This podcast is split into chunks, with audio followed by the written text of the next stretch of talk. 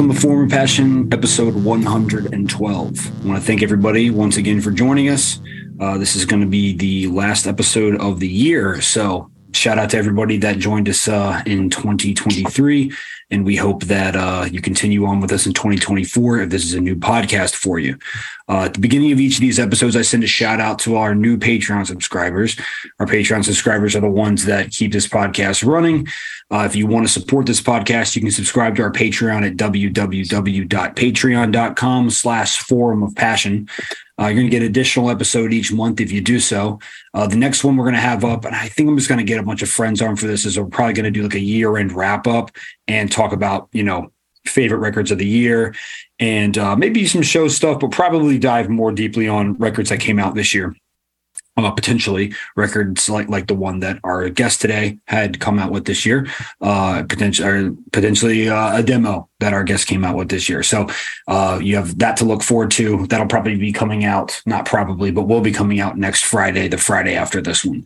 Uh, we send a shout out to the people that uh, join us on Patreon. I'm not sure if I said that already. Uh, so if you do join us over there, and also if, if, you're involved in a band or you're a promoter or you run a record label or what have you, something involved in the scene of hardcore punk or metal, I will do the best I can to remember that particular project and send a shout out to that when I give your name a shout out here on the mainline episode as well. This week we only have one new Patreon subscriber. That is Matt Johnson. Thank you very much, Matt. Uh, and you know, look forward to some new people over there and uh, we see you there. Today's episode features uh, a very, very good front man, I will say. You know, someone that, that I've had the pleasure of being able to witness uh, for a couple years' time and, you know, always putting on a good show, uh, puts out really good music in general. Um, I, am a fan of of all of Peter's projects and uh, am looking forward to kind of getting into the details of how Peter arrived at where he is now. Uh, but today's guest is Peter Pawlak. Sir, how are you doing? Hey, I'm great. Thanks for the introduction. That's very nice of you to say all that. Thank you. It, it, it is it is it is true. You are uh, you are you are a, a magnetic front person, and uh, you fit the music specifically of Spy. You fit the music very very well. It was, it was like the music was made was made for you, um, and it, it's very cool. Um, Peter, you know I Spy being a, a, Bay Area band, I've associated you with the area. Uh, are you originally from this part of California, or, or did you migrate here from someplace else? Uh, my parents uh, and I moved to the Bay when I was seven years old, um, back in uh, 2000. Okay. Um, we at first we lived in San Mateo on the peninsula, Mm-hmm. Uh, and then I grew up in uh, mostly after that, I grew up mostly in Pleasanton. So I, I, I grew up in the Bay Area. I mean, gotcha. before age seven, I don't remember much, you know. So yeah, I consider yeah. myself a, a, Bay native just based well, on that experience. San Mateo's, I mean, you were, were still, you know, like, you, well, so they moved to like, like prior to seven, like you were in San Mateo, correct?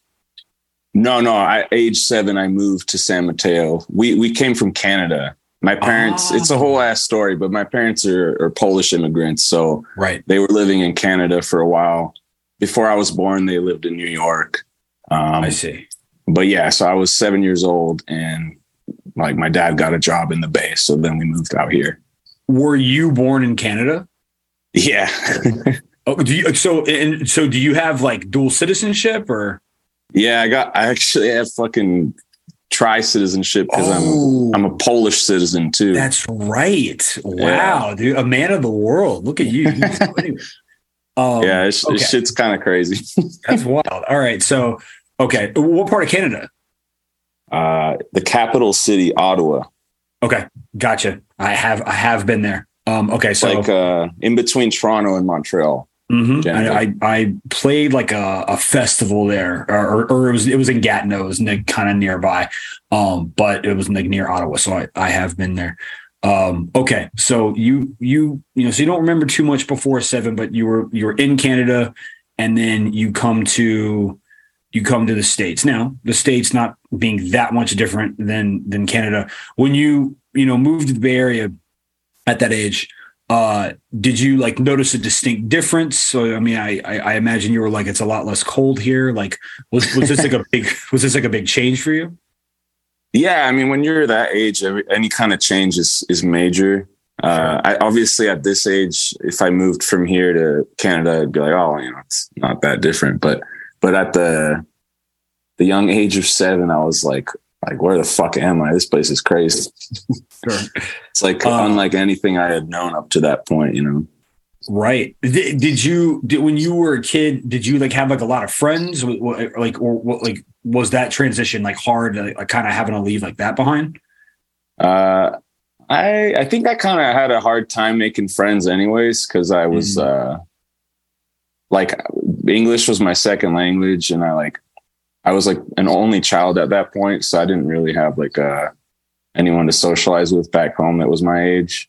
Sure. Um, but I had a couple friends in Canada, and, and yeah, leaving was kind of a bummer for sure. I remember being sad about it, but it, it was, you know, pretty quickly you adapt, so it's all good. Be it that English is your second language, and you know you move to the Bay Area um what did you did you still kind of encounter like you know because there's not like a lot of people around here speak polish. Did you encounter kind of like the same sort of same sort of issue so to speak like on like trying to like kind of like meet new people when you got here? Yeah but it was like even even worse now because not only was it uh like kind of all new to me at, at the time it was also like i came in after the school year started. So I was like the mm. new kid.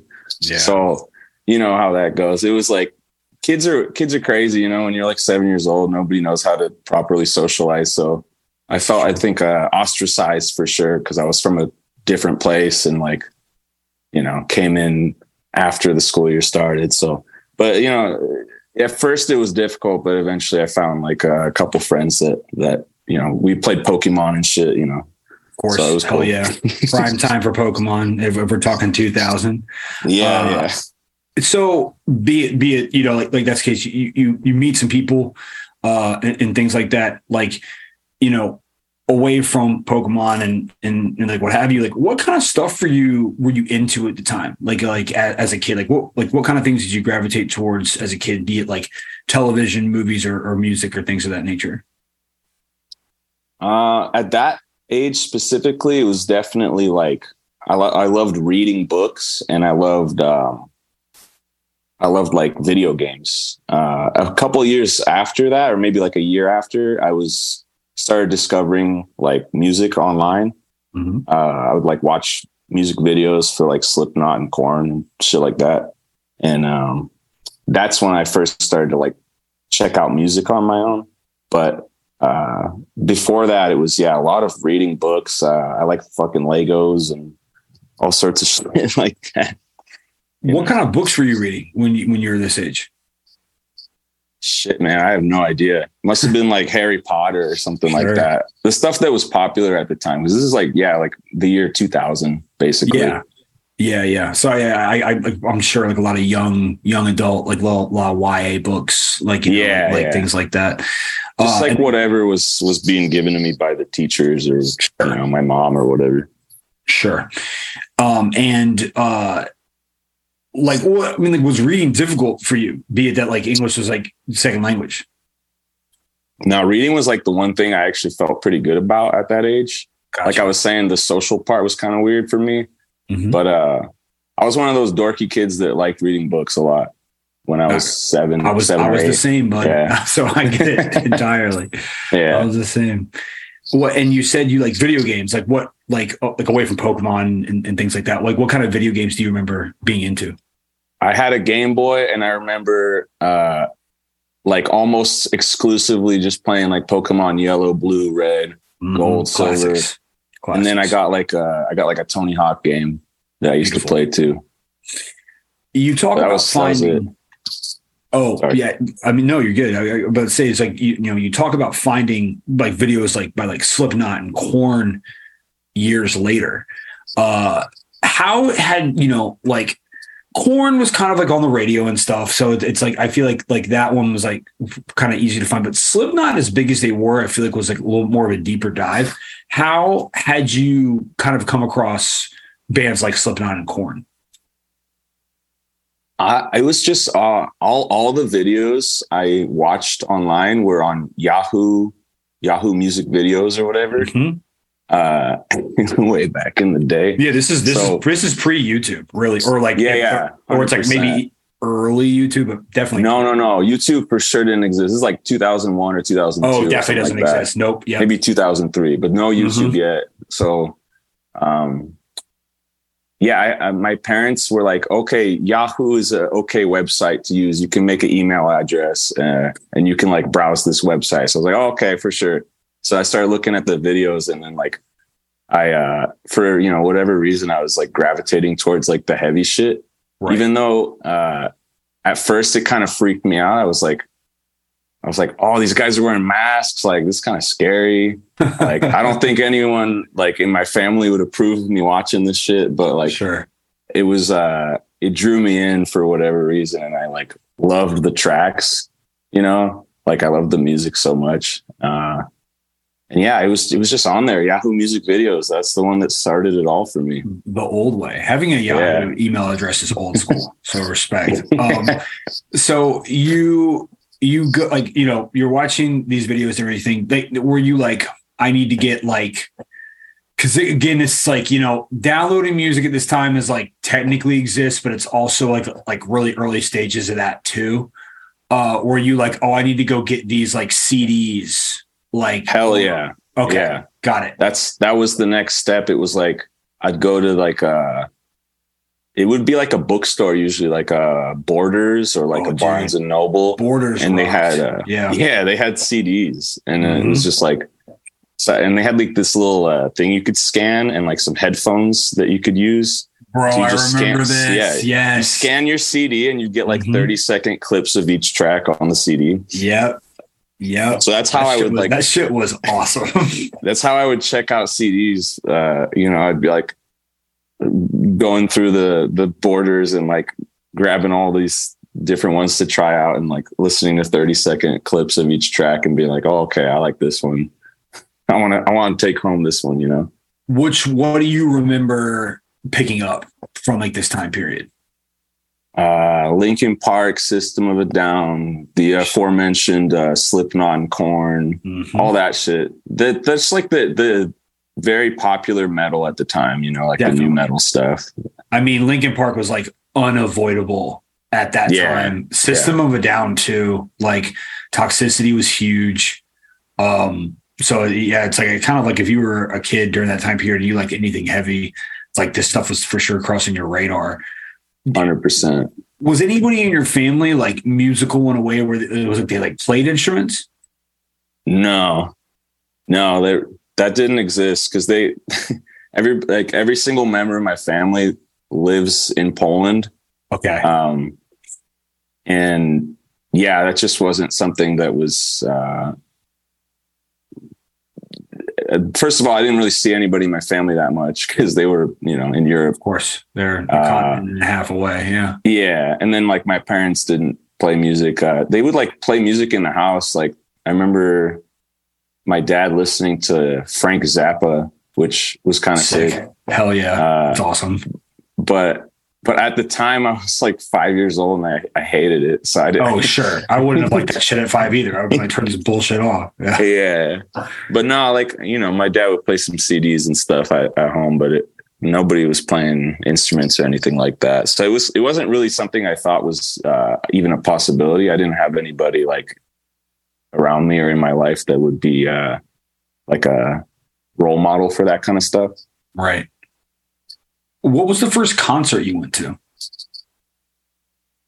Uh, it didn't happen for years after that because I, um, I don't know. I just I had a. I would say I had like somewhat of a sheltered childhood. Not sure. super crazy, but like I wasn't gonna like ask my parents like, "Hey, can I go see this band that I know you're not gonna uh, want me to see. So I, I, didn't even consider it an option. Uh, I didn't go to a show until like 2007 when I was 14. Okay. Um, and like the first show I went to was like a local show at a pizza spot, you know? Mm-hmm. Yeah. Um, but I guess about six months before that, I had gone to like a Warped Tour. That was probably the first like live music experience I ever had. Okay. All right. You were still 14 when you went to Warped Tour? Yeah. Yeah.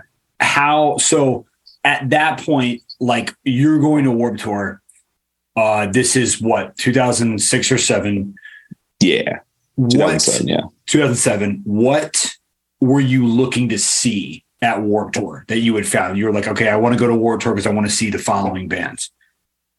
At that point, I was on deep into the MySpace thing. Mm-hmm. So I was looking for uh like Chiodos and uh, the Devil Wears Prada and stuff Oh, like yeah. that.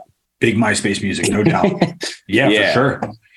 That was it. Yeah, that was the stuff I, I would like. The I guess people called it like metalcore. It's not. yeah, you know, like it's not metalcore, metalcore. deathcore. Well, Yeah. Ch- Chiodos isn't metalcore. no, no, no, not them. But like uh some of the other bands, I guess. Yeah. Um, like I think like Devil Wears Prada got the uh is kind of like like deathcore stuff. And that stuff was big at the time. Like mid mid Yeah, yeah, it was like, huge. like Devil Wears Prada, Job for a Cowboy, Yeah, yeah. um, like like stuff of like like that. I was I don't even know if like Whitechapel was around yet. Maybe. oh yeah, yeah. They they were another band I liked at the time for sure. Mhm. Yeah, definitely. That that stuff was like, yeah, that stuff was really that was having a moment, like kind of like at that time. It hella and was. Yeah. Had you just found that stuff just like being like, okay, I got a MySpace profile, and I just found this music that way? Like, how had you kind of gotten put on to to this type of stuff? Yeah, well, like, like, so I had the earlier experience of uh, like being in like elementary school and discovering those like nu metal bands. Yep. Um, so I was already kind of like inclined in that direction, and I guess I just kept hearing stuff that was like more uh, extreme or more heavy Sure. uh, compared to what I had been listening to before. And I just kept trying to like, those were the bands that I liked. And I just kept going further and further towards, you know, like the, the stuff that to me at the time seemed like more extreme, more heavy, Definitely. uh, you know, whatever it might be. Um, so yeah, I was, especially, I guess I was if you're hearing like Slipknot, you know, like you're Yeah. hearing Slipknot at the time, and it's like this is cool. And then you hear something that has like crazy breakdowns in it or something. Right. I feel like you're yeah like, once i whoa, once i heard like growling vocals and breakdowns and shit i was like whoa like this is sick i gotta i gotta check this out like job for a cowboy was one of those bands like Mhm. one of the first ones at that time and especially um, like you see like the dancing uh, in a video or something, and you're it's a, like as a kid you're like, whoa, what what the hell are these people doing? You know, kind yeah of thing. exactly Um. Okay, so you would kind of like just through being in into nu metal, sort of just like been like, all right, I'm looking for something more extreme, and just kind of ended up sort of in like kind of like this like like the kind of like the deathcore side of things. Um, yeah and, and and i think a big part of that was that it was so popular at the time it was like so popular. I, I I imagine if somebody's listening and they're like 18 years old right now, they have no frame of reference for for what 2007 looked like. But but yeah, it was just like massive everywhere. Like all the all the kids at my school that I thought were cool were like into that shit. You know, it made it easier to get into it. It was like, oh, other people like this. Like this is having a moment. There was like a something behind it, you know, like like in the general subculture, I guess, of like heavy music or alternative music or whatever you want to call it. And you It might be able to you might be able to like clear something up for me. I don't know this. Um and it, it's all good if you don't, but it's just like so it's like be it that I know like animosity, like Yeah. the band is like from the area or whatever, and like that deathcore is like really big. At least I know like in like San San Jose and stuff like that. Like I feel like like you know, correct me if I'm wrong, but I feel like that probably had some type of effect on what people were generally into in a lot of parts of the bay as well. Yeah, Um, definitely, definitely. Okay. That makes Yeah. sense. That Um, makes sense. yeah, there was like some local bands that were also uh, kind of of that style that that were having a moment too. Like uh, All Shall Perish was one of them. Oh yeah, I've heard the name. I know what you're talking about. Yeah, there was a band called uh, Suffokate from Oakland with uh, Suffokate with a K. Yep. uh, and like of course animosity uh, i remember seeing a kid wearing like a lion heart shirt at school mm-hmm. and being like, "Oh, I got to check that out. That sounds cool." yep. Uh, and so it's like there's like some local shit that that was uh you know like the local shows were great back then like the some of the first shows i ever went to were so packed that's part of what made me so excited to be a part of it you know you said after this Warped Tour that you ended up going to like a local show when you're 14 at like, yeah. a, pizza, like a pizza place or something. Yeah, Lucky uh, Pizza in Dublin, California. Okay. Gotcha. Uh, some uh, RIP Lucky Pizza, Dublin, California. Uh, how how did you find out about the show, and who played the show? As far as who played, I have no fucking idea, man. I Hell couldn't yeah. tell you. um, but um, I just, you know, like I, I must have found out either through uh, through the internet or um, through some of the other kids that I was hanging out with that were also into the the same kind of stuff. I can't honestly remember; it was so long ago. But you yeah. go to the show, and you know, obviously have uh, a good time. Um, so from there, what uh, you know, kind of like what what was your path? You're like, all right, like I want to get involved more in like kind of the local stuff going on around me, or like I want to go to more of like the big stuff, like like Warped Tour. Kind of like what was what was your path at that point? Uh, it was it was both. I, I wanted to do like everything I could do because I was I was totally hooked on it, you know, from the first show.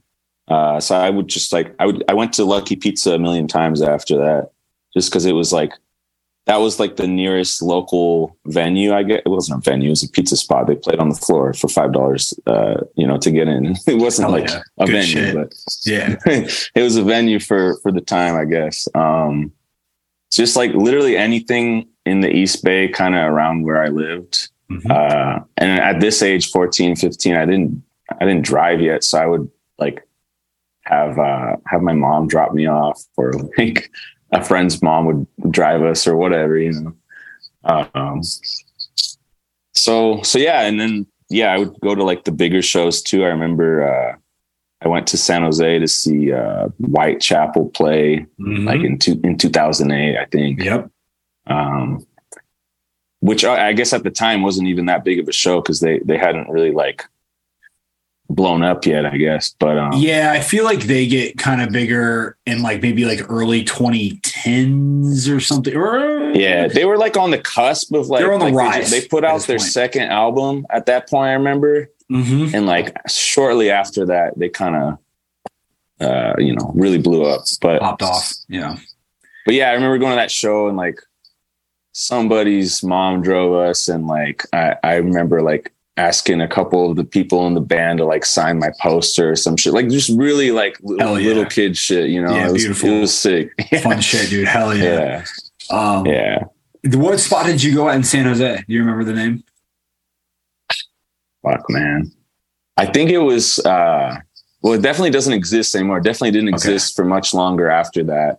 Um, I think it was called like Makla or something like that. I might be gotcha. making that up or mixing it up with another venue or it was you know it's like at the time I would go to all these different venues and have no idea like where I was in the city because like I was I wasn't the one driving. I was sure you're not driving. Yeah, I had no. Uh, I also had no. Fu- I had never even fucking probably been to San Jose before that. I didn't know what the fuck was going on. I was sure like 14 years old.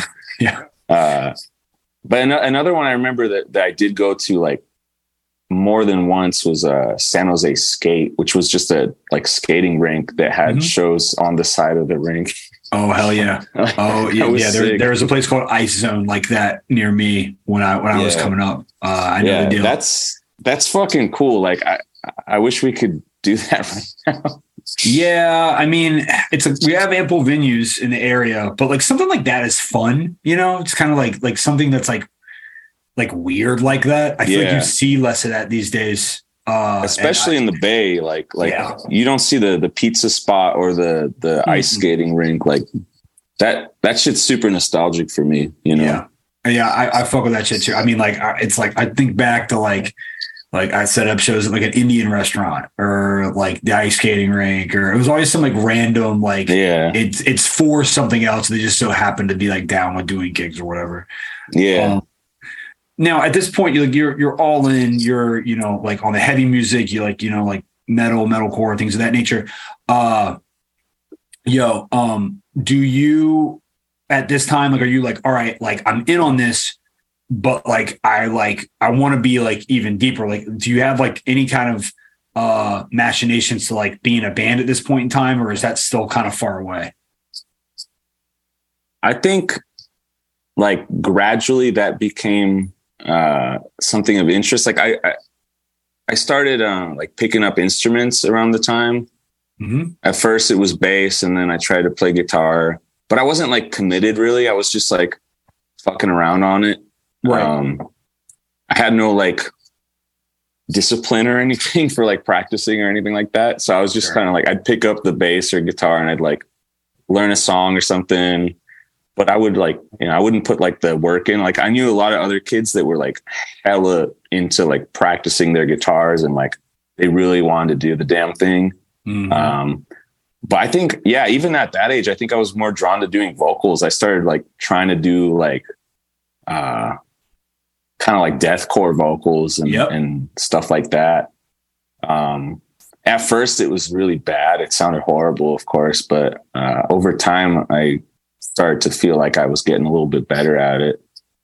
Um, but yeah, I was basically I'd fuck around with some vocals, guitars, and bass, but nothing too serious. I was just kind of messing around, and every time like one of my uh, friends would be like, "Let's start a band," I'd be like, "Yeah, all right, let's do it," and then we'd like go and you know a bunch of 15 year olds that don't actually know how to play music we'd go in like somebody's garage and like try to make music and it was uh not very good of course. Classic classic high school style no yeah doubt.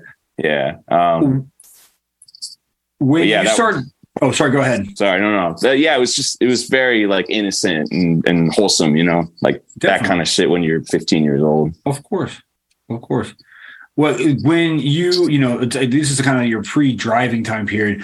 When you get to driving age, uh, like, were you like, did you have a car, or were you still kind of like immobile and kind of like having a ride with other people?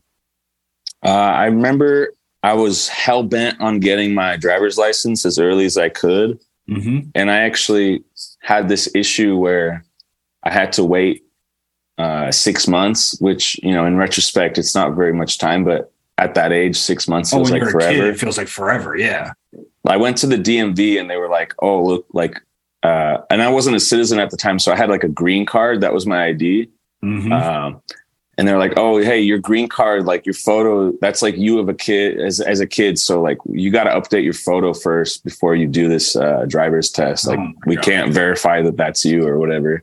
Yeah. Uh, and that took that process took like six months. So I had to like go get a new ID photo or whatever. Damn. Um, and I was hella bummed. Like like I was devastated because it was like my birthday was in March and I was yeah. gonna miss the whole summer of driving, you know. Uh, yeah. But you know, eventually I got the license in like October of that year, and and uh, but yeah, that definitely was a game changer because I, I, was able to drive my uh, my dad's 1998 uh, Toyota Camry bitching. Um, Let's go. Yeah. Camry so that, that, that really opened up the uh the floodgates, I guess. Like after that, I would like drive myself to shows. I remember the day after I got the license, I drove to Oakland for a show. Um it was just sick, you know. And I yeah, I'd just be able to go to anybody's garage at any time to fuck around and try to play some music did at this time did you like you know are you like going to see kind of like the same there's like the same type of bands or have you branched out into kind of anything different? That's my first question. And then second uh you talk about going to garages and and things like that of your friends. Um and i was gonna the second question is what uh when does the first like we'll call it like the first band that like could like like so roots start for you uh, so for the first question, the uh, there was like pretty rapid changes and fluctuations at that time. Mm-hmm. Um, like I mentioned earlier, I was always looking for like the most extreme thing. Sure. So eventually, that kind of led me to just like like pure death metal, like uh, late '80s, early '90s death metal shit. So I got really into like suffocation and carcass and death and all those kinds of bands. Fuck yeah. And I, I just got really into death metal. Um, and that became like my favorite thing. And I kind of like after discovering that stuff, I fell off on all the uh on the Warped Tour shit and like the deathcore stuff. I kind of was like, oh no, like no, I found what I need. This this is the real deal right here. I'm into like real um, death metal now. Yeah, I, I, I yeah. So I, and there was like a thrash revival at the time, so I got into thrash. Um, oh yeah, what what kind of stuff are you listening to? Like uh, Warbringer and like Municipal Waste for like the the more modern bands, and then mm-hmm. uh, like Exodus and shit for like the old school bands. Oh yeah, I mean, I, I grew up like in Richmond, obviously, so Municipal Waste was huge. Yeah. Um, yeah. You know, so like that was honestly like low key the band that sort of like I cut my teeth on getting into stuff. Um, just because how big they were. There was, and it's like when you said there was a thrash revival, it's like, oh, dude, I was there for that. I remember this. Yeah, um, yeah, dude, Warbringer, that, another one. Like, yeah, the, the, it was like I guess like I think Toxic Holocaust was doing stuff. Oh yeah, this time period too. Hundred yeah. percent. Yeah, this stuff was that stuff was cracking at the time, no doubt. Yeah, yeah, exactly. I loved all that shit. Um, mm-hmm. But yeah, okay. So I lost track of the second question. Oh, sorry. Second question was you said you were going to friends like garages and stuff and like trying to like formulate bands. And my question was when does the, the first like real like real air quotes band kind of like take roots for you? Uh, the first real one, I guess, uh, ended up being way more of a real one than I ever thought it would be at the time. But when I was uh, like a sophomore in high school, I um, somehow got in contact with this guy who lived in like a neighboring city mm-hmm. uh, through some kid I knew in high school. And I don't know how he knew him, but basically I ended up in this guy's garage and it was still before I was even driving. So my mom dropped me off at this guy's garage. Uh, and he's like, you know, like I'm looking for a vocalist to, to try out for my deathcore band or whatever. Mm-hmm. And, uh, I, uh, I didn't even like deathcore anymore at that point. Like I told you, I got way more into death metal and shit, but I was like just like down for any band. Yeah, well, you're you know? a kid too. You're like, oh, I have an opportunity to be in a band that seems like it's going to do something. Like, yeah, I'll fucking do it. Yeah, yeah, exactly. So I, I, I went into this dude's garage and I like he had like a PA and and I just like did some vocals into his PA with the mic and shit. Uh, and uh, and then like over time that band became uh, the band called rings of saturn which was like uh mm-hmm. it got hella like technical. It was like half like tech parts and then half like deathcore breakdowns. Mm-hmm. um, so that was that yeah that ended up being my first band.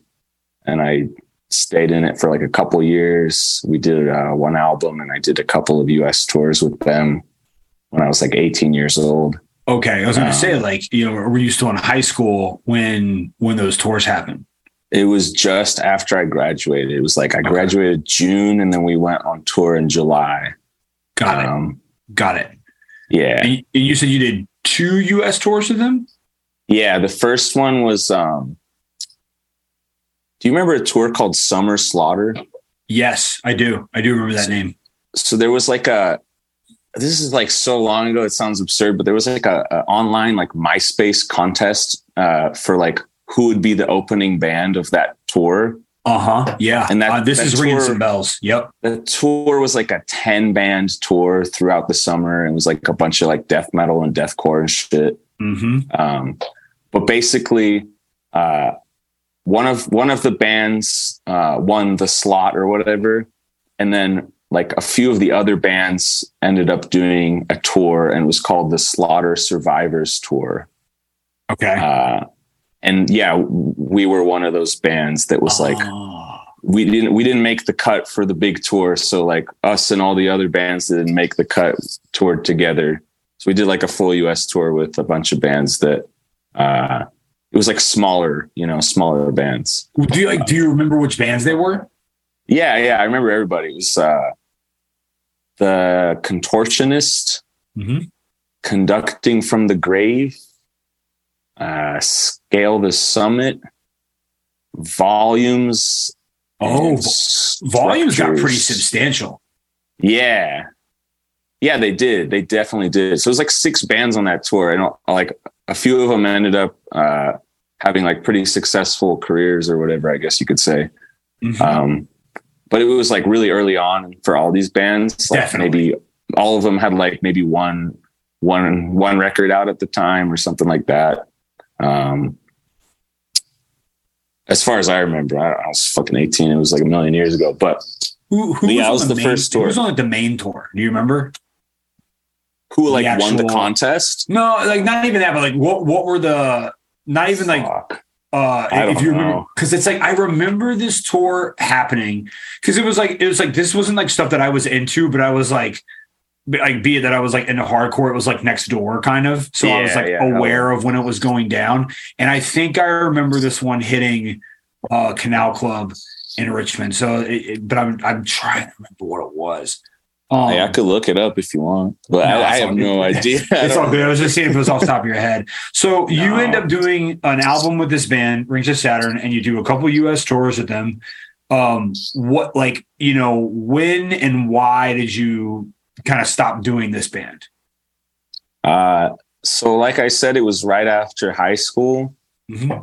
that I did the the first tour, and then the second tour was in like October, November and um, I had gotten uh, into like San Francisco State University, mm-hmm. and oh, yeah. so I, I, I was I started going to classes there, and then I had to be like, hey. Uh, I have to leave for a month. Is that cool? And then all the teachers were like, no, that's not cool. You can't do that.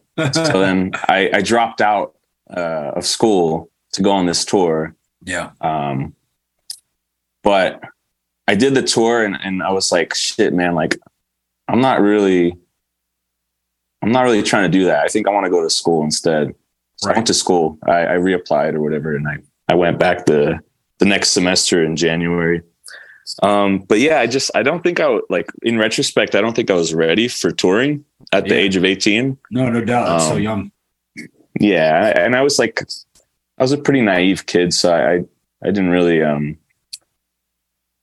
Yeah, I, I don't think I had what it took to like be on the road like that. So I think it was a, a good decision, even though like it, it, at the moment I, I didn't see it that way. I wasn't like, oh, I'm not ready for this because like no 18 year old is going to be like, I'm not ready for this, you know? Yeah, of course. Uh, I was just like, no, nah, I, I, don't want to do that. I want to go to school.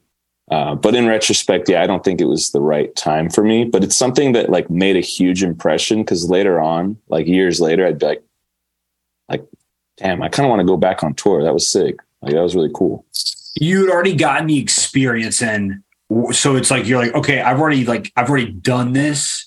So when it would come time later i imagine it's like okay this isn't like some like brave new world for me necessarily. It's like i have technically done this before and a couple times.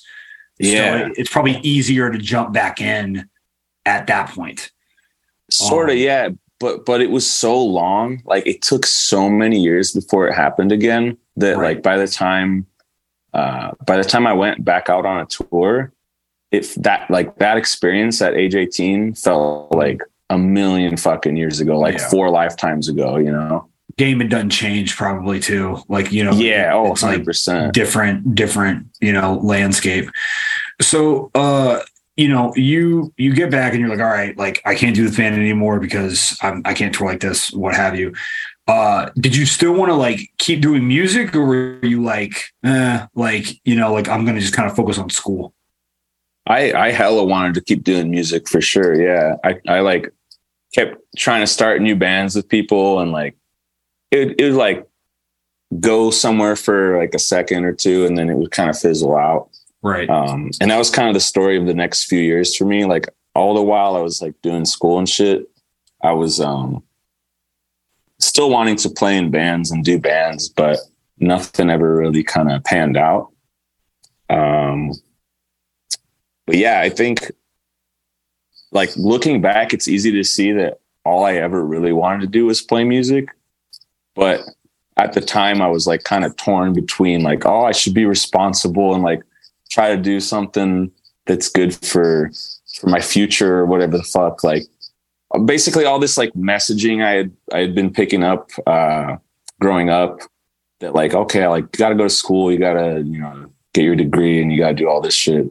Uh, that was like really internalized for me. So I feel like I thought like okay, I really need to do this. Like this is the smart play long term, and like I shouldn't I shouldn't hit the road. I should just go to school. Uh, but yeah, definitely all I really wanted to be doing was was playing music all throughout.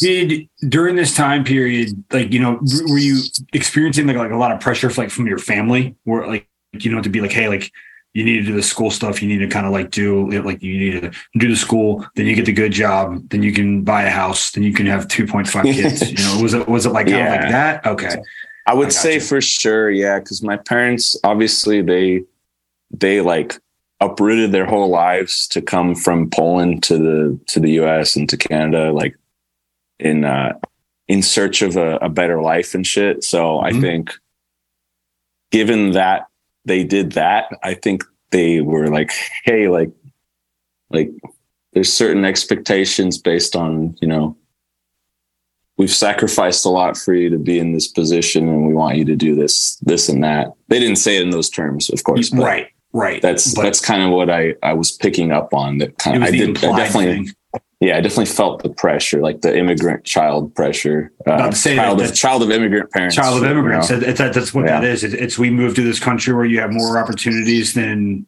you know you would have had in say Poland, and right. it's like you know like you, you like you know it, of course you should follow through on getting those opportunities as opposed to just like leaving them on the table.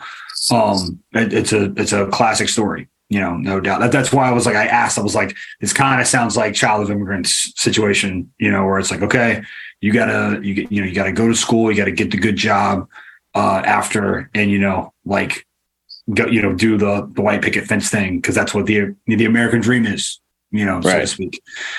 Um, so you said while you're in school though that you're still trying to do bands. What kind of bands were you trying to do? Yeah, all I wanted was to do a fucking old school death metal band. That's what I wanted. mm-hmm. um, but like I told you before, the the guitar and stuff, like I wasn't really super um, instrumentally inclined, I guess you could say.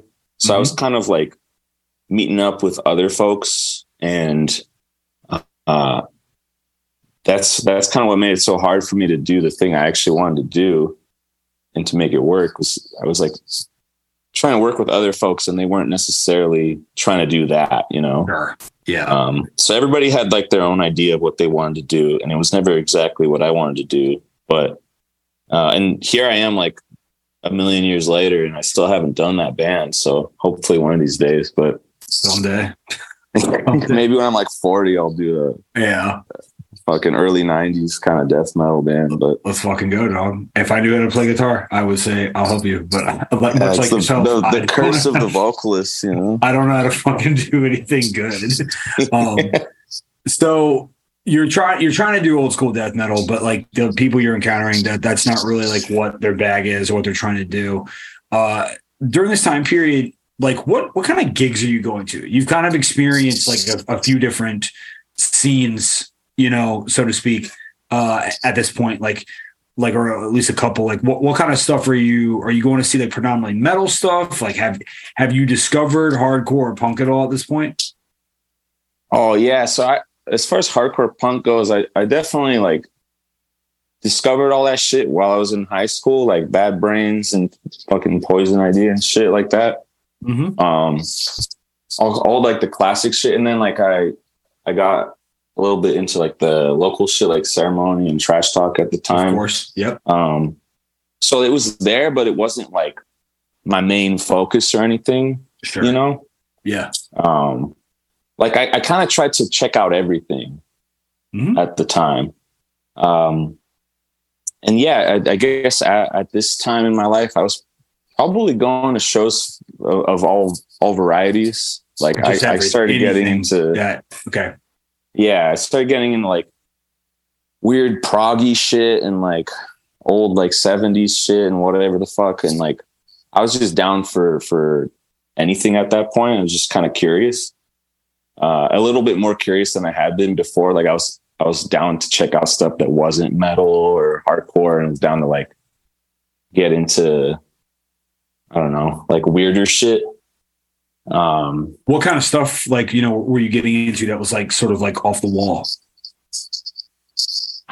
Like, I know it sounds like not that crazy, but it, I something like the Pink Floyd shit, like the like mm-hmm. not the not the big albums, but like the their early shit, like the weird like 60s, 70s prog rock kind of shit. Mm-hmm. I liked at the time. Definitely. Um, I was like, uh, like in college, you know, like 1920. So I was like into like the, I feel like like it's the kind of shit that kids that age might be into, like like oh I'm smoking weed and listening to this fucking record or whatever. Definitely, definitely, like that. like it's it, it it's it's like kind of like the especially college college age types. It's like the people that are like oh like I'm into like Grateful Dead now, you know yeah uh, yeah because exactly. i smoke weed so like, right right, uh, right. you know it's like like stuff like that and then like yeah like all it's like also kind of like the history of like san francisco and stuff too you have like a lot of stuff where it's like oh like Haight Ashbury and like you know hendrix and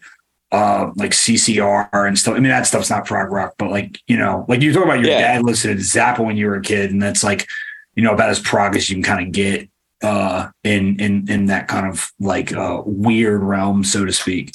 Um, so I so you're kind of rocking with at the time, like like a part of your exploration is like sort of like the classics, like in regards to like you talk about Pink Floyd and like the psychedelic stuff of the 60s and 70s, right?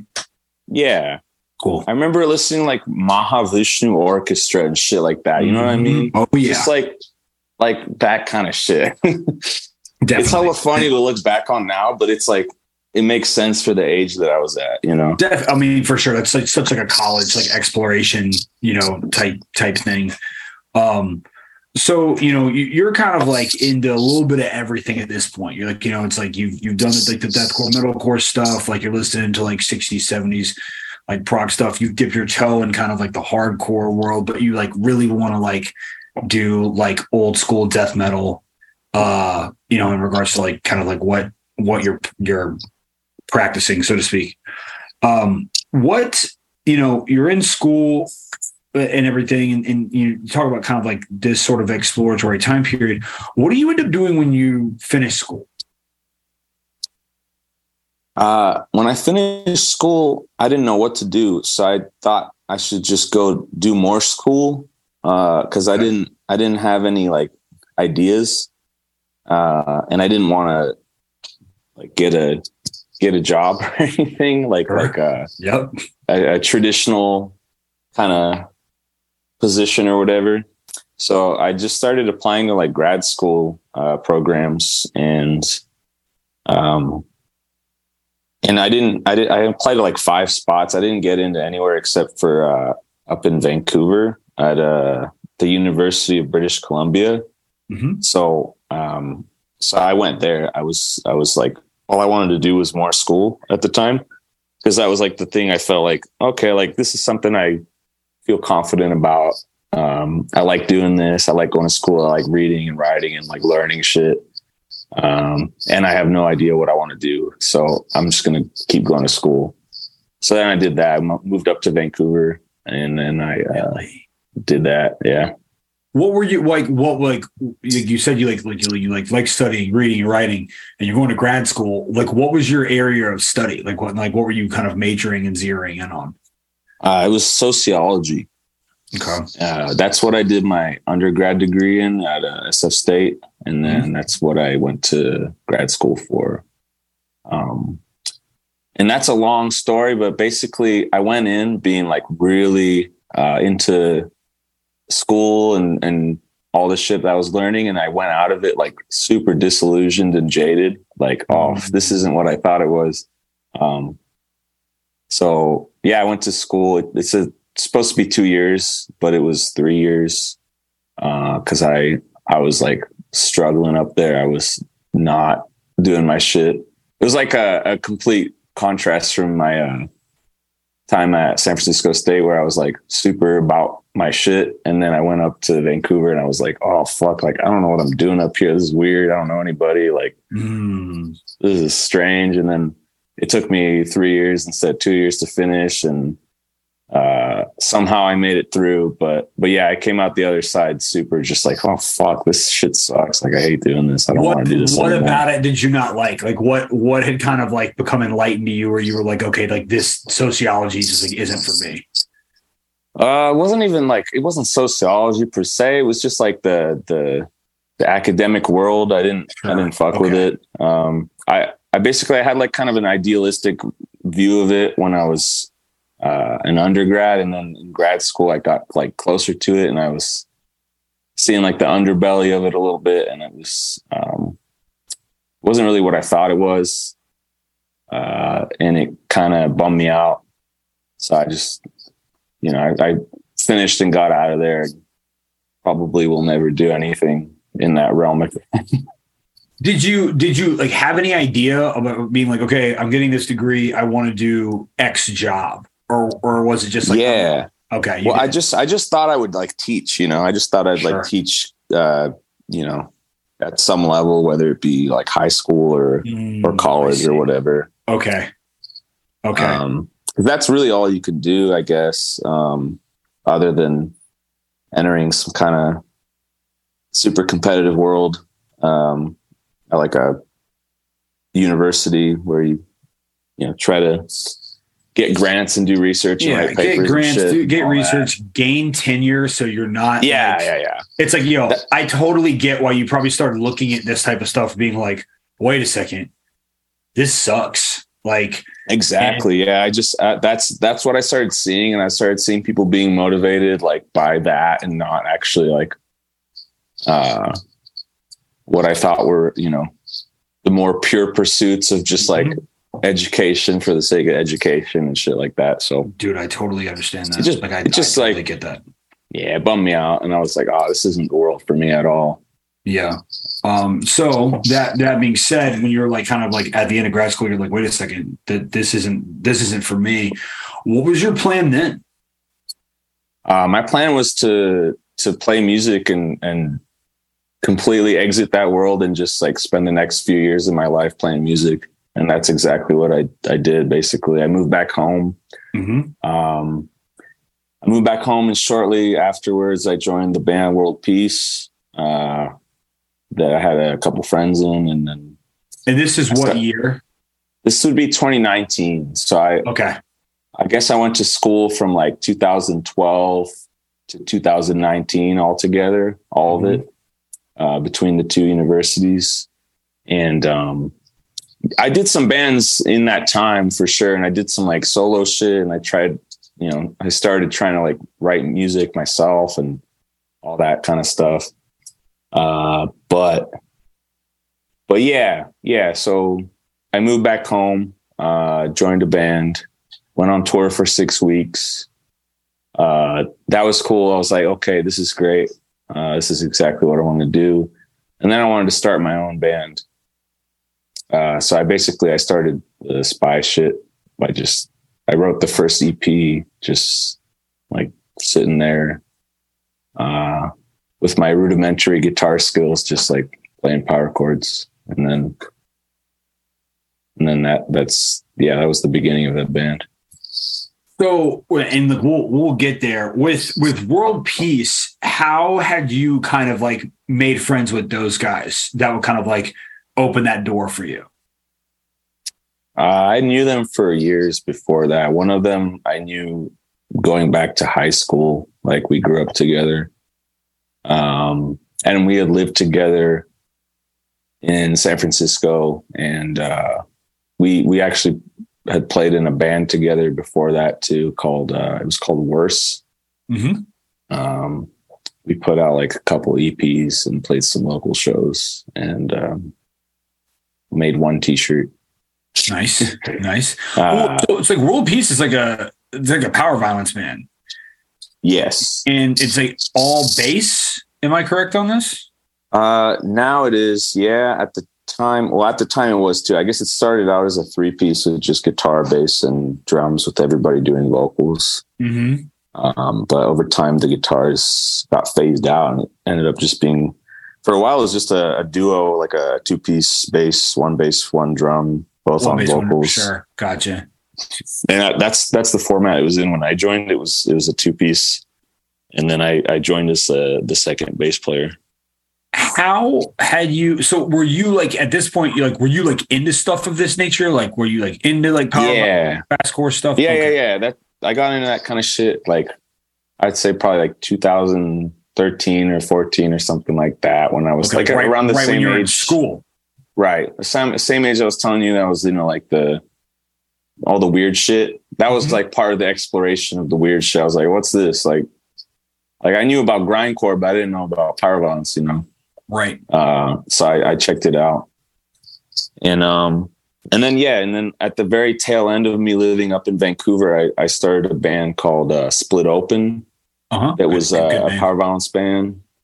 And we did a handful of shows. We released a tape and then, and then I moved back home. So, Okay, so you had actually done music while you're up in Vancouver as well. Just just at the very end there, yeah. Like like took me a couple years to to kind of uh, get that going, or to like you know meet people that would be interested in doing that with me. But eventually it happened, and that was that was the best time I ever had living up there. Like sure. I finally found some people that I could like play shows with or play in a band with and like hang out with and and uh, that was like the highlight of my time living up there.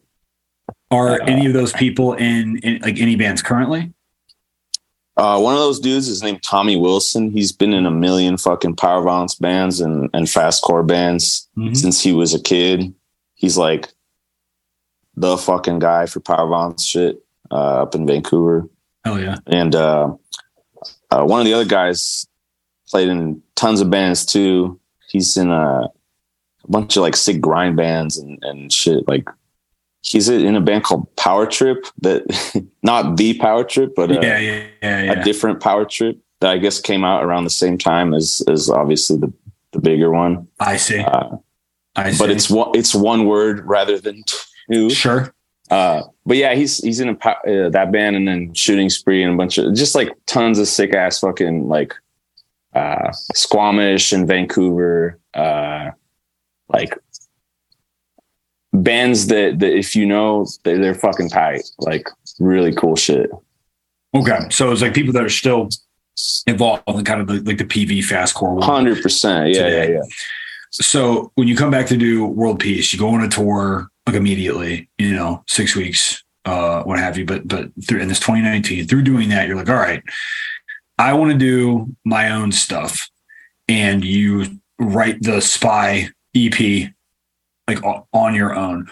Were you just like when writing Spy, were you like, I'm just gonna write the stuff that I know I can play, or were you going for something specific? Uh I think it, it was it was a happy marriage of like I'm going for this style that just just so happens that it's like I could actually play this. I'm not like I don't have to be like a guitar wizard to be able to do this shit. Mm-hmm. Um, so I was kind of yeah, happy accident or whatever you want to call it. Uh, I knew what I wanted to do at that point. I wanted to do like hardcore punk shit that I would do vocals for.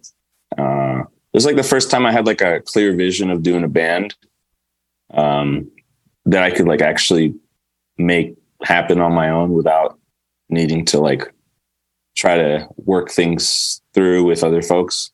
Mm-hmm. Um, and yeah, I just, I just, I don't know. I just started writing these tracks and I was like, okay, this is, this is exactly what I'm trying to do. And yeah, somehow it, it came together like that and worked out pretty well in the end. So it's kind of, it's kind of been the, the main focus of my life ever since for the last well, yeah, four I, years. I'd say so.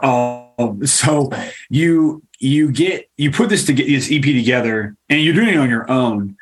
Uh, how, how did you go about finding people to kind of fill in all, all like the slots for being in the band?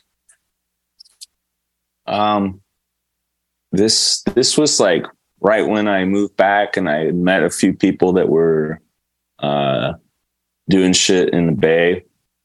And one of those people was uh, Cole, who drums in the, the band Scowl. Mm-hmm. Uh, and I just like, you know, for for one reason or another, I was like, like, I showed him the tracks. I was like, "What do you think? Like, you want to drum for this? Like, I know you got. Obviously, Scowl wasn't a big deal at the time. It was like everybody was still kind of in the infancy of their of their bands. Uh, pre pre everything getting crazy. But uh, so yeah, I was just like, hey, like I just met this dude. He plays drums. He seems cool. Uh, what do you think? You want to you want to do this shit with me? And he was down, and uh, then I talked to some other folks that I was friends with and uh, that played in other bands, like mostly in like power violence bands, honestly, because that was the world I was kind of existing in in that moment. Mm. And this uh, kind of makes sense to me now because it's like you guys end up doing like stuff with To Live a Lie. And yeah, it's like 100%. Yeah, yeah. Spy isn't like a PV band. It's like a, a pretty like fast pitch hardcore punk band period, you know. But now yeah. because because To Live a Lie is kind of like deep in that fast core world and you were in that world, it now makes sense to me. It's like, oh, duh. That's how yeah. that's where the yeah. connection came. Oh, okay.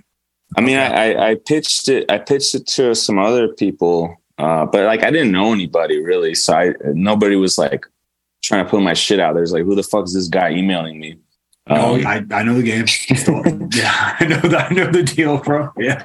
So, but like at least with Will from To Live a Lie, I had met him before, uh, just one time at that point, and then, uh, you know, he knew about uh, World Peace because he put out like a compilation of I think he put out like the first two years of the band's tracks as a tape. Oh, sick. Okay, cool. So like, you know, like I had like some contact with him, and and luckily he was down. Um, but yeah, I think it that that helped a lot. Like actually having a personal connection with him, uh, which I lacked with all the other people that I tried to talk to. But uh, you know, so that's that's how that ended up happening, I guess so you you fill in the spots of people you know, uh, you know, around here and everything, and uh, you know, like just right after you come back, and what you know, you write this record. What ends up being the first show? Dude, the first show didn't happen for a million years because it was uh uh so I, I wrote those tracks in December of 2019. Mm-hmm. I started uh meeting up with folks to play them together in January, February 2020. Mm-hmm. Uh, and I would say we probably had like four, maybe four or five in person meetings to like go over the songs together. Uh, starting like gradually starting from just me and Cole at first to like me and then me, Cole, Vince, and Cody, who we had at the time uh, Vince at the time, and then Cody's still in the band. Um, and that was like, I don't know, maybe we met two times in total because at the time everybody was still doing other bands and like busy with other shit. So it was like a side project basically. Sure. Yeah. It was like, oh, let's meet up like when everybody has time. So I think we probably met up twice as like the the band that ended up coming out of it in the end. Uh, but then COVID happened, so like uh, yeah, that was it was like at the very early stages of like trying to make the band happen. It was kind of like we set a recording date. We scheduled a recording date in April of 2020, mm-hmm. uh, and then the COVID shit happened. We still ended up recording, uh, which I don't know if that was the right thing to do. Uh, the way we did it was just I went in and recorded guitars, bass, and vocals, mm-hmm. and then Cole did the drums, and then uh, our friend who recorded us, uh, Charles Toshio, he was there too, and uh, so it was like just the three of us. And you know, in my mind, I was like, "Oh, this is probably the safest way to do this, considering this uh, this COVID situation." Uh, but you know, I'm sure some people would have said like, "Oh, you shouldn't be meeting with anybody at all at the time." Oh, like you, you were fine.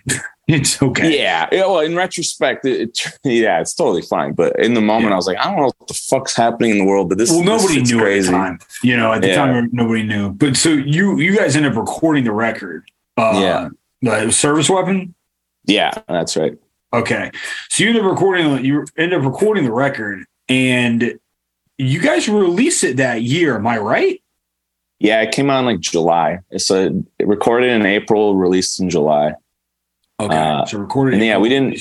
Yeah, we didn't play a show until the summer of 2021, um, and it was like shows weren't happening yet, but people, uh, at least uh, some folks were doing like outdoor shows. Like in the Bay, yeah. we had like the the big tsunami, the, the big tsunami, the RBS uh, one, uh, the RBS show. And the Oakland version, mm-hmm. and then yeah, the the Oakland version, which was our first show ever. Which that is like a golf crazy first show. And, that is yeah, an insane first show. Yeah, it was absolutely nuts. It was fucking insane. Yeah, that was that was our first show.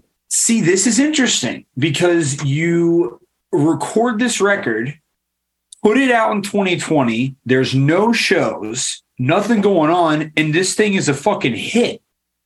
Like it's like I know Will couldn't keep copies. Yeah, I don't know what happened, but the I, it was it did well on the internet and people fucked with it, which was cool. Yeah.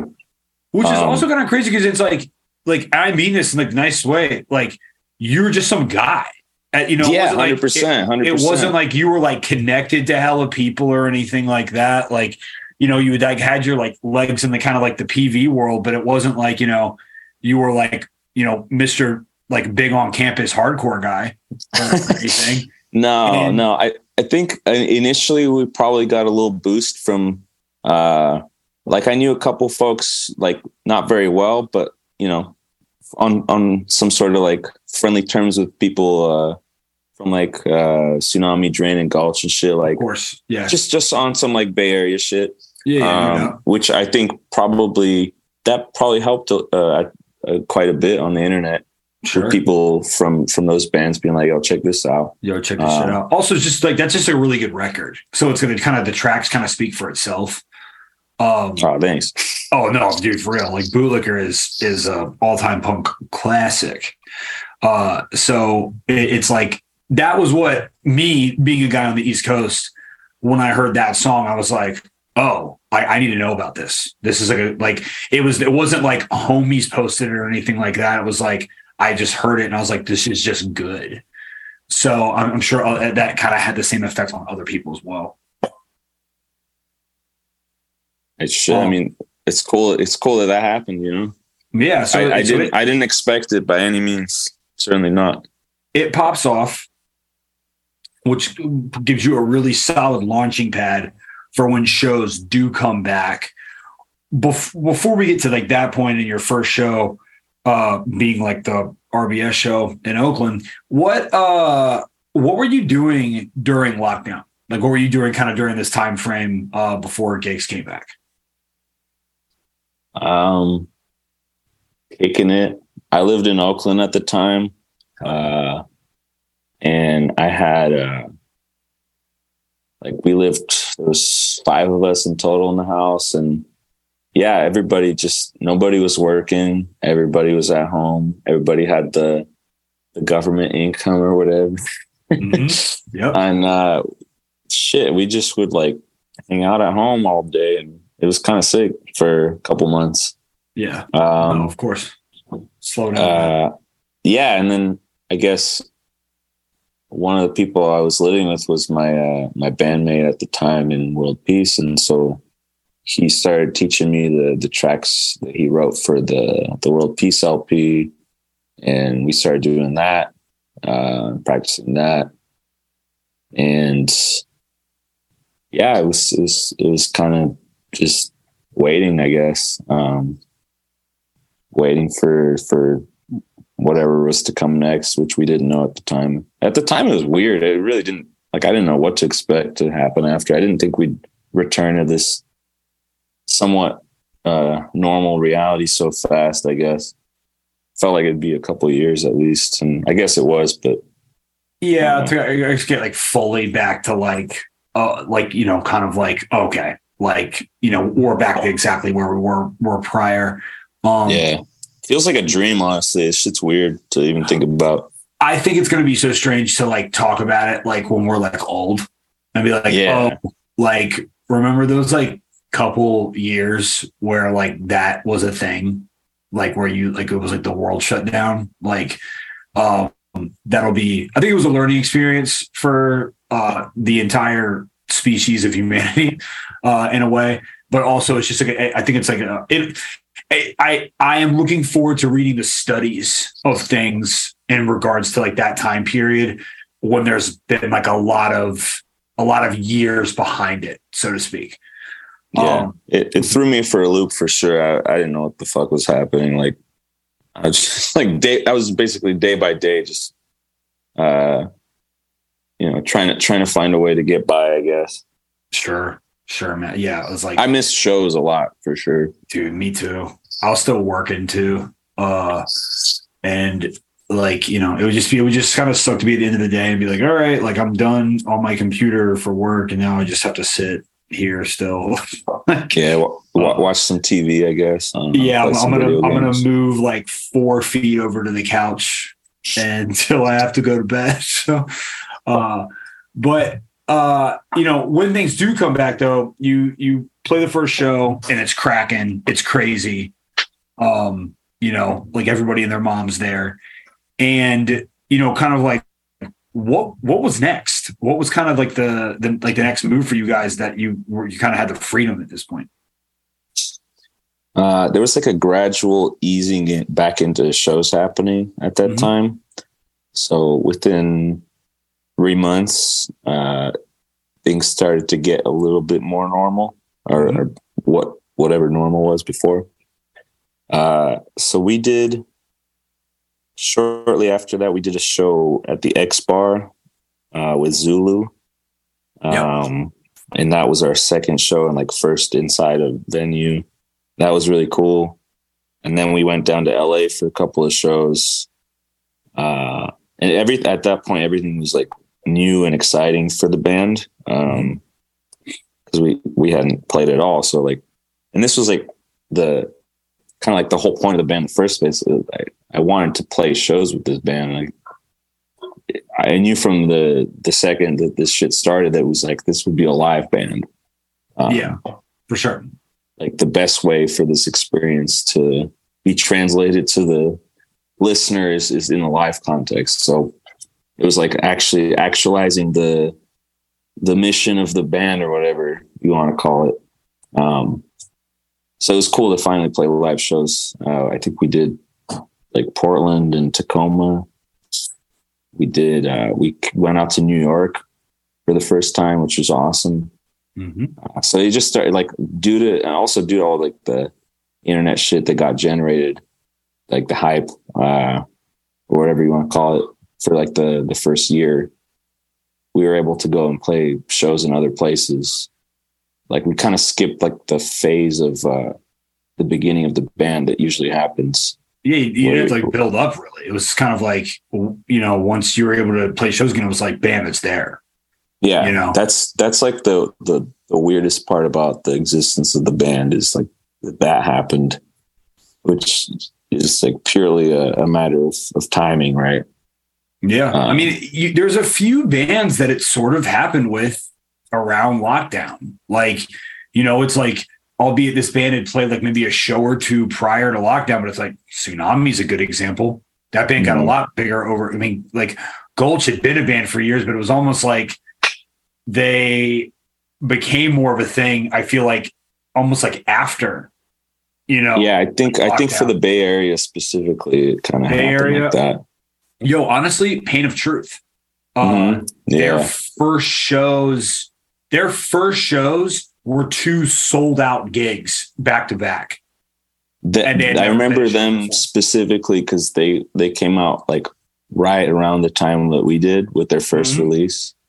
Uh, maybe yep. it was like within a couple weeks of each other. Exactly. Uh, and yeah, I remember seeing seeing their their shit blow up too, and it was like, like oh, this is this is crazy. Like it's like yeah, this this kind of thing doesn't really like when the whole machine of the scene is moving, this kind of thing mm-hmm. kind of can't happen because I think there's a lot to distract people. Whereas yeah. when, you know, with you guys, Tsunami, Gulch, Pain of Truth, uh, I feel like at that time, and probably there's bands I'm probably not even thinking of right now. I feel like at that time it was like nothing's distracting anybody. So all they have to kind of like focus on to kind of keep them like a bit sane is like new art. Uh and and yeah. like that that was these bands. And so I feel like people got really attached um in a way it's super interesting i mean it's it's like i'm i'm i'm glad this this is obviously ran this quality but i'm glad this all also it's like the silver linings of the unfortunate situation of COVID is that it uh, got you into this position, which is awesome. Yeah, it's a it's a really like unprecedented sort of thing too. You know, like definitely the, the, no no context for this sort of thing ever happening before, at least with like the kind of music that we're talking about. So did um. Uh, did during this time period, like like after like it's like you're playing spy shows and stuff, are you doing World Peace stuff as well? Yeah, yeah, I was. Um I'm trying to think back. Like I don't I think we we recorded the record and then I don't think we we didn't play any shows for a minute. So I think we we came back with with the live shows for that band in early 20 22. Okay. Gotcha. Like like shows start coming back like halfway through 2021, start to mm-hmm. like it, but you weren't getting everything. You were getting like a handful of things here and there. Yeah. Um I, I remember like the first show back in Richmond was like July. And there had been shows across the country in like June and even as early as like April. Um, but I feel like I didn't really like things weren't kind of getting back to a regular clip until like really more like like August, September, and then there was the whole like there was like another like spike in COVID. Uh, yeah, right. The year, and I remember like like attendance dipped again because people worried about getting sick or were sick. Um, and because like FYA, they kind of happened around that yeah, like like we we did a tour uh, or tried to do a tour down to FYA on the East mm-hmm. Coast. Mm-hmm. That was like our first tour ever. Yeah, uh, and we we got through. I think we did. Well, the first show got canceled. It was supposed to be in Syracuse. It was like the the New Year's Day, yeah, uh, Syracuse thing. Mm-hmm. Uh, and that got canceled last minute. So we ended up playing in Providence, Rhode Island for a matinee. Mm-hmm. Uh, and then we did New York, Philly, and Richmond, I think, and then yeah, I, I did the Richmond for, show for you, and I remember being like kind of pissed because I was like, that spike in COVID had happened, and it like definitely like hurt attendance. I was mad about it. that like, that was that was kind of the story of that tour because it was a cool tour, and I thought it would be like uh, maybe yeah, it was like it was more, a little more people. Yeah. Hmm? yeah, it was restraining order and warn. Yeah, great tour. Like you know, yeah. like should have been cracking. Yeah, and and the New York show was awesome, and I think that was because the people in New York were like so far beyond uh worrying about that shit. That oh yeah, they were over it yeah. for whatever reason. Yeah, uh, they were over it. But then we did Philly, and I was like, damn, like Philly's sick. I, I feel like it should be more lit than this. But definitely, Definitely. and then it was the same thing in Richmond and uh, in yeah. Raleigh, North Carolina. And so I was like, okay, it's just the way it's going. And then one of our guys got COVID and the whole thing for us. Right. Was, uh, and then I remember you guys, you guys ended up playing some songs at FYA because I was there, but I think it was just like, it was like, you had like, it was like maybe the Warren guys played for you. Yeah, exactly. Okay. It was like, I was still at, at the fest because I didn't have COVID. And it's just like, well, I'm flying out of Tampa might as well fucking uh, attend the fest and hang out and check yeah. it out. And, um, and Bob was also uh, nice enough to let us like sell merch there because we had way too much shit with us that would have had to ship back for like sure, sure. a million fucking dollars. Um, no doubt. Which would have been a nightmare, especially at the early early stage of the band still existing. Like I didn't know how to fucking deal with that kind of shit. Like, oh, like you gotta ship back all your merch boxes and it's to cost you a thousand dollars. Like I didn't know how to fucking do that. Yeah, well, it's like, it's like, this, it's like it, this is like new to you too. You know, all of it, yeah. It's like oh, like you know, how do you do this? You know, like yeah. Kind of thing. I didn't know. I didn't know any of what the fuck I was doing. So, uh, you know, I got lucky there where he was down to let us like sell the rest of our shit there. Um, even though we didn't end up playing. And then the the Warren guys were playing, so they were like, hey, we learned a couple of your songs. Like, what if we, what if we did, uh, what if we did those? Like, you hop on on the mic and and we'll start our set off with uh, a couple of your songs. Mm-hmm. And I was like, oh shit, okay, yeah, uh, let's do it. And there you go. And yeah, then we did it. so, so yeah, so yeah, it was sick. It was fun. Um, it was it was like like like there's no like uh we didn't tell anyone. It was like completely just like, ah, oh, let's fucking go for it. You know, let's, let's yeah. It was like uh, an hour before they said they were in the in the parking lot. Like, yo, we learned your songs. Like, we got two of them down. Let's let's do this. Let's bust it, it was like yeah, I, I, I, was like, oh fuck yeah, because I saw you get up there and I was like, oh, I know what's going down. Yeah, um, and I um, remember seeing you there too, and you're like the only dude who knew what the fuck was going on. You yeah, like, I was like, I was like, oh, yeah. the words and shit. I, I, know. I was like, I'm saying, I know the fuck. Let's well, go. Y'all were the first show I went to after I moved to the Bay. Um, yeah. Y'all are my Parkside. first hardcore show. Parkside. Yep. Y'all are my first hardcore show here. That's where um, I met you. Mm-hmm. That's where I met you. Yep. I, I, I, distinctly remember. It was my first time at Parkside and my first time seeing y'all. Um, but uh, so a- after this, kind of into 2022, um, what was what was kind of next for you? It's like it's like bands popping off uh, you know, you're you have the freedom to do things like we talked about earlier. Like, what was sort of your next step? Um, I'm trying to think. I think uh, basically the my idea was to to do like a full U.S. tour, mm-hmm. um, which I think I think I actually started planning that way back in like I don't know October 2021. It was for it was for April of 2022. Okay.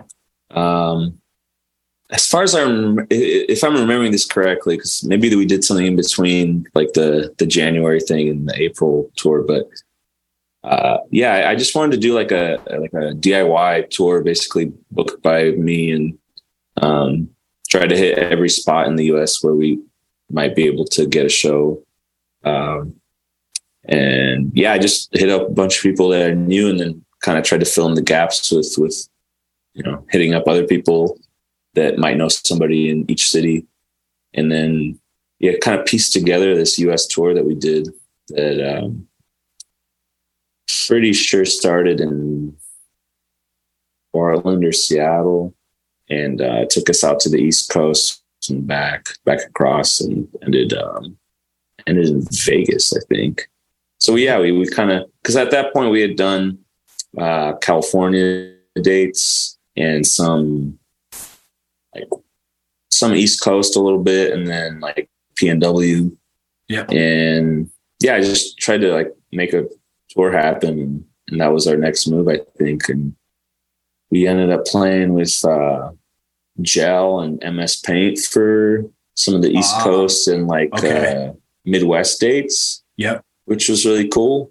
Mm-hmm. Um, we did the earlier part of that tour. We did with uh, Peace Test from uh, Rhode Island, and then mm-hmm. with uh, Victim to None from Salt Lake City, and then linked up with uh, Gum from Chattanooga mm-hmm. for yep.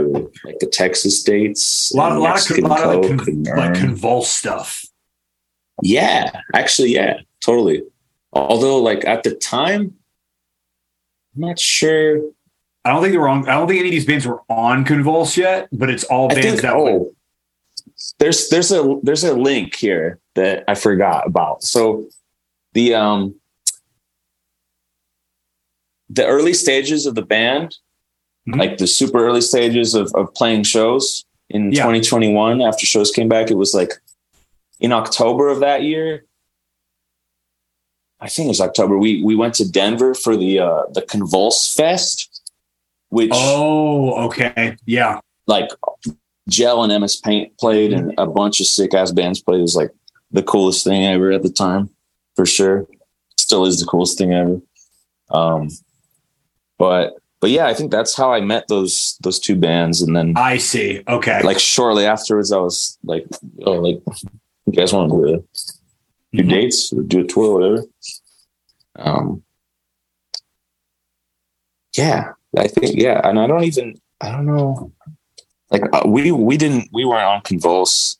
I don't think Joe was doing Convulse at that time, but no, I think they were on a Atomic Action. Yeah, exactly. That's right. That's right. And then but, MS Paint, I'm not really sure, but it, it's interesting because it's like I think, MS Paint, gum, and gel all end up being Convulse Right, right, right. And I think I think MS Paint put out their first thing on with Convulse. Okay, that maybe makes sense. But, but uh, but yeah, and basically I just hit up Adam from Convulse and I was like, "Yo, this line is fucking sick. Like, what what if Spy played? Would you be down?" And he was down. So hell yeah, good man. Yeah, and that's that's kind of the beginning of all that shit for for us at least. Like okay, so knowing those, those guys, and, stuff, yeah, yeah, making yeah, yeah. So you you do the full US, you know, do it proper, come back. Uh, you know, like like was the tour good? Was it kind of like what you expected it to be? It was it was amazing. It was way more than I ever expected. Um, like every show was sick.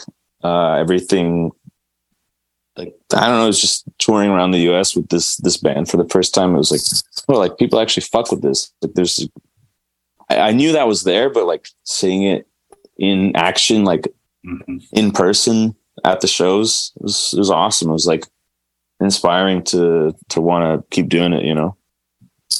Absolutely, you know, to see it kind of firsthand and everything. So you you come back and then it's like, okay, we've conquered this continent. Like what, you know, it's like we've we've done a few spots a couple times. Like, you know, we got this fire record uh, you know, out and everything. Like, you know, was it like, okay, we need to write the next one? Were you like, oh, I'm gonna do more world peace stuff? You know, like what what was sort of the strategy and now that you had sort of like kind of like done this big tour? Uh well, we had um we had Europe lined up too. So mm-hmm. uh that was I'm gonna say that tour was April and May. Uh That's right. In the US. And then and then we had Europe in June. And that had been like brewing for a while. We got hit up like before uh before we had ever played a show like during COVID times when the mm-hmm. the band kind of first was out on the internet, we got hit up by uh, these these folks out in Europe that were like, "Oh, we want to book you out here," um, and that's that kind of evolved into like our first European tour. Uh, eventually, like you know, well over a, a year and a half later. Um, so so yeah, we had that U.S. tour and the Europe one, and then in between we had a couple dates with like Municipal Waste, which was really cool. Oh, sick, hell yeah! Full, full, uh, full circle considering hella, you know, hella, yeah, yeah, know? absolutely. That was like, I, I couldn't believe that was happening. Um, That's awesome. But yeah, and, and like the ball was just rolling at that point, and it seemed like like I didn't know what was going to come next necessarily, but I knew that like okay that we can we can keep playing shows and uh, there's some interest here and people are down and like we can we can do this for for a little bit and, and see what happens. Uh, and then yeah we just kept going with it and did the europe thing. And then we came back and, and we went on a, i want to say not a full full us but like a half us tour with a ceremony which so was another like- Oh, it was like full like, circle moment. Damn. Yeah, yeah. Like the, the, absolutely like like two of my favorite bands from when I was uh one from when I was like 15, 16 years old, and the other from maybe 18, 19, whatever. Mm-hmm. Uh and yeah, it was fucking awesome. It was it was really cool. And that was like at that point I was like, oh, anything that happens after this is like a, a uh a bonus. You know, it's like well, I mean, it's like you did full US. You go to Europe immediately after. You come back. You do a half US. You know, oh, and like the municipal waste dates in between. It's like that's a heavy year, bro. Yeah, absolutely. For me, I was like by far the most I had ever done, uh, touring wise or in a band or anything up to that point. And that was that's just last year, I guess, 2022. Oh, and then this yeah. year, this year ended up being even even busier. Uh, so yeah, it's it's all it's all like for me totally unprecedented. I didn't I didn't think this would happen or or anything. And uh, you'll release another record busy. at the end of uh, you'll release another record in 2022, correct? Uh, timeline of the records is so 2020 was the first EP. 2021, mm-hmm. like September, October, was the uh, Habitual Offender EP. Okay. Okay. And then Got 2022, it. We did our first uh, uh, split with uh, Maniac, and that was on Triple B. That's right. That's right. And then okay. this year we did, did uh, the LP. So it's like every year okay. something's happening. Yeah. How had y'all gotten linked up with Sam? Uh, he hit he hit me up on the internet somewhere. Uh, I think as far back as 2021, after we had played maybe just a couple shows. Um, mm-hmm. I think he might have seen some videos and been like, "Oh, this is cool." Like, well, I, it's funny. I actually told him at one point in time. He was like, yeah. he, he yeah. hit me up. He was like, "Who, who should I put out right now?" And I was like, "Yo, dog, I think you need to put out this band Spy." And oh, thanks. he, he was like, he was like, oh, I think they're cool, but I don't know if they want to be on Triple B because I think he made this assumption that you guys were like kind of like in the punk world, like kind of firmly. And I was like, yeah. I was like, no, nah, man. I was like, I, I think I was like, I don't know these guys, but I, I think that this record would would pop for you if you did it. Um, that's and then, that's kind of been the story of the whole band. It's like in between worlds all the time, you know. Yeah, which not which, like, which if you use it to your advantage is not a bad place to be at all. No, I don't. I, I'm you know, I'm happy with everything that's happened. Like, like I kind of fuck with it. You know, like sometimes yeah. we play the hardcore fest and like we're hella out of place, but you know, people are still down, and that's cool. Exactly. It was like if you can play municipal waste and ceremony, and you know, like you know, like th- those two bands couldn't be more different. And then you play yeah, with, you, know, you can play like a, a, punk show, you can play like a hardcore show. It's like, and albeit the it's like albeit Spy is like meat and potatoes hardcore punk. It's interesting how it just like just fits wherever, you know? Yeah, um, yeah, I know. I know. I've been surprised myself at like the the the way that it's been versatile, I guess. Well, I think part of it is it's like it's punk music that doesn't have its nose up in its air about anything. So it's not like Spy is ever going to be like, oh, we don't want to play with X bands because we don't like how they sound. It's like at the what I've kind of observed. It's like any show that Spy plays, Spy focuses on it being a spy show, not necessarily like what type of gig it is. It's like the Spy set is about Spy. It's not whether Spy is playing with death metal bands or not. Yeah, for sure. Yeah, we're just gonna do our thing no matter what. Precisely, and uh, so it, it's like, and Sam and I never talked about it again. And then I saw that he had done like the split, and I was like, oh, okay. I was like, I guess they, they ended up linking up somewhere in there, um, which is awesome. Uh, so okay, so 2022, you do the split, and uh, you know, going into 2023, like, what was the what was kind of like the you said it was even heavier this year like what what was kind of like the plans for 2023 are you also at this point are you still playing with world peace or have you kind of stepped away to do spy full time uh, i did my last tour with uh, with them in march of this year. Okay. Uh, with uh, the richmond legends uh, suppression. Oh yeah suppression sick.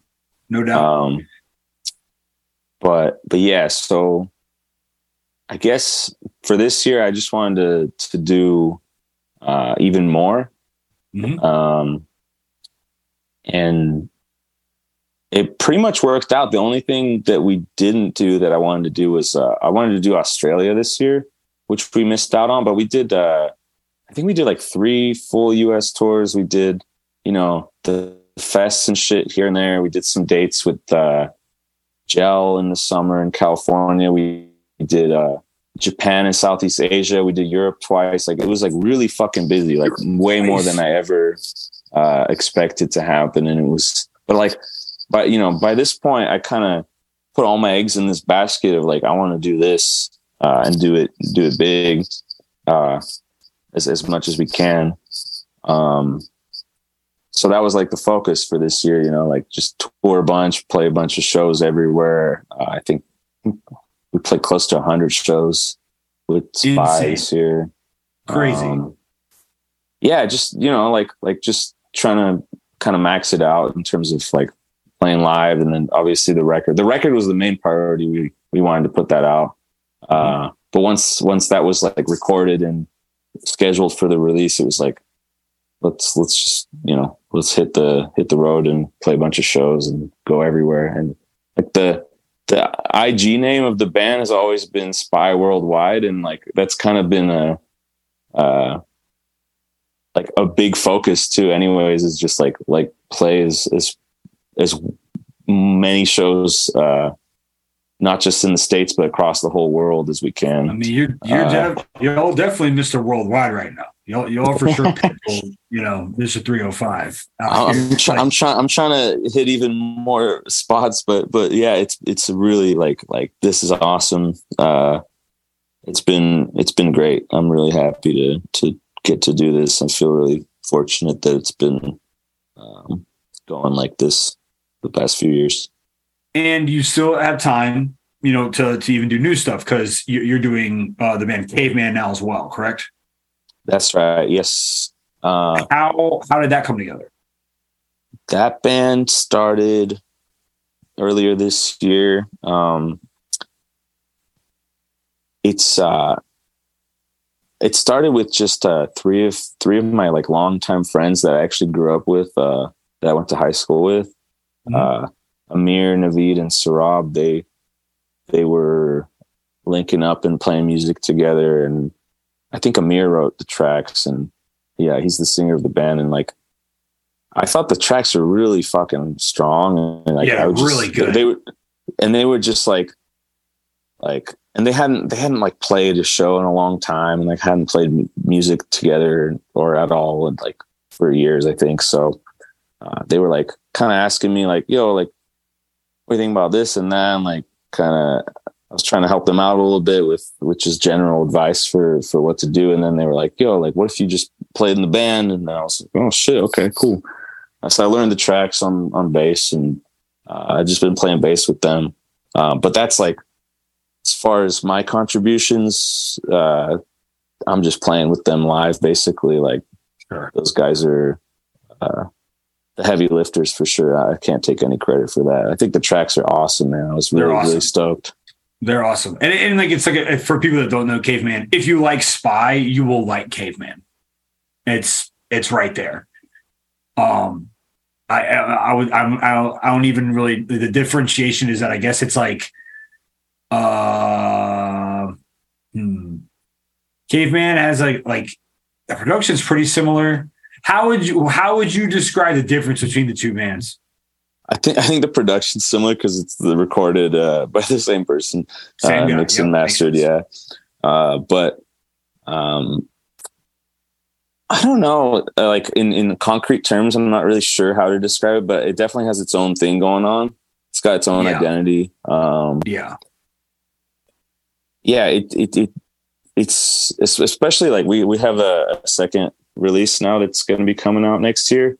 Um, especially on that one, it's like the, that band's doing stuff that Spy definitely doesn't do. Um, okay. In terms of like influences and and just the way the instruments are performed, like Spy doesn't really like tremolo or like uh, palm mute or anything like that. Or actually, oh, definitely no. doesn't. Yeah. Definitely. Um, and you know, there's some stuff like that on the, the oh, new okay. release. Gotcha. Um, yeah, so I think there's there's certainly some distinguishing factors for sure, but no doubt. heavier spy, yeah. so to speak. Um, yeah. And okay, so you're doing that now, and then like you know, it's like we're the last month of the year. What you know that you can talk about? What does Spy have planned going into 2024?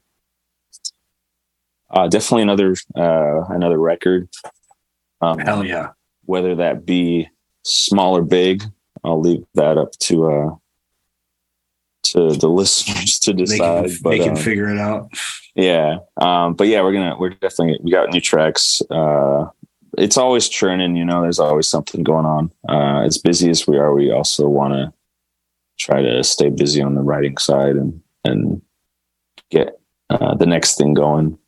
Uh, so yeah, that's that's there's definitely gonna be another record next year, uh, and we are gonna be touring a bunch next year as well just like this year. And yeah, just trying to stay busy and hit the road and keep doing basically what we've been doing and try to expand it even more and play new places and uh, if possible do even more touring and play even more shows than than this year so you heard it here first, everybody. Spy is going to play 200 shows in 2024. yeah, I, I so, just want to fully exhaust myself and hit my breaking point. There you go. You're going to see Peter out there uh, until until he collapses. So enjoy it while you can. Uh, but Peter, amazing, amazing story of triumph of, of you know how you got here and taking Spy to where it has been and going at it so hard and and you know providing things for people to look forward to, new music, uh, new tour dates and everything. Uh, want to thank you so much for coming on. And uh, you know, I, like so I'll tell you personally, it's like I think Spy is awesome band, rocks. I value every time I've gotten to see you guys. So I'm I'm glad that you guys are still going to be doing it full steam. Um, you know, once again, thank you so much for coming on. Dude, thank you. Thanks for having me, and thanks for being uh, interested enough to talk to me about all this stuff. And and uh, I appreciate you always fucking with us from from the start. Uh, of course, like for real, it's you've you've been a a strong presence at, at a bunch of shows and like you're just spy head, bro. You're down as fuck, and it's cool to see, and, and you know it really it makes me feel a whole lot better about the whole whole damn thing. So thanks for your support. Wonderful, everyone. If you enjoyed this episode and want to support this podcast, you can subscribe to our Patreon at www.patreon.com slash forum of passion. Until next time, see you next year. Everybody stay safe.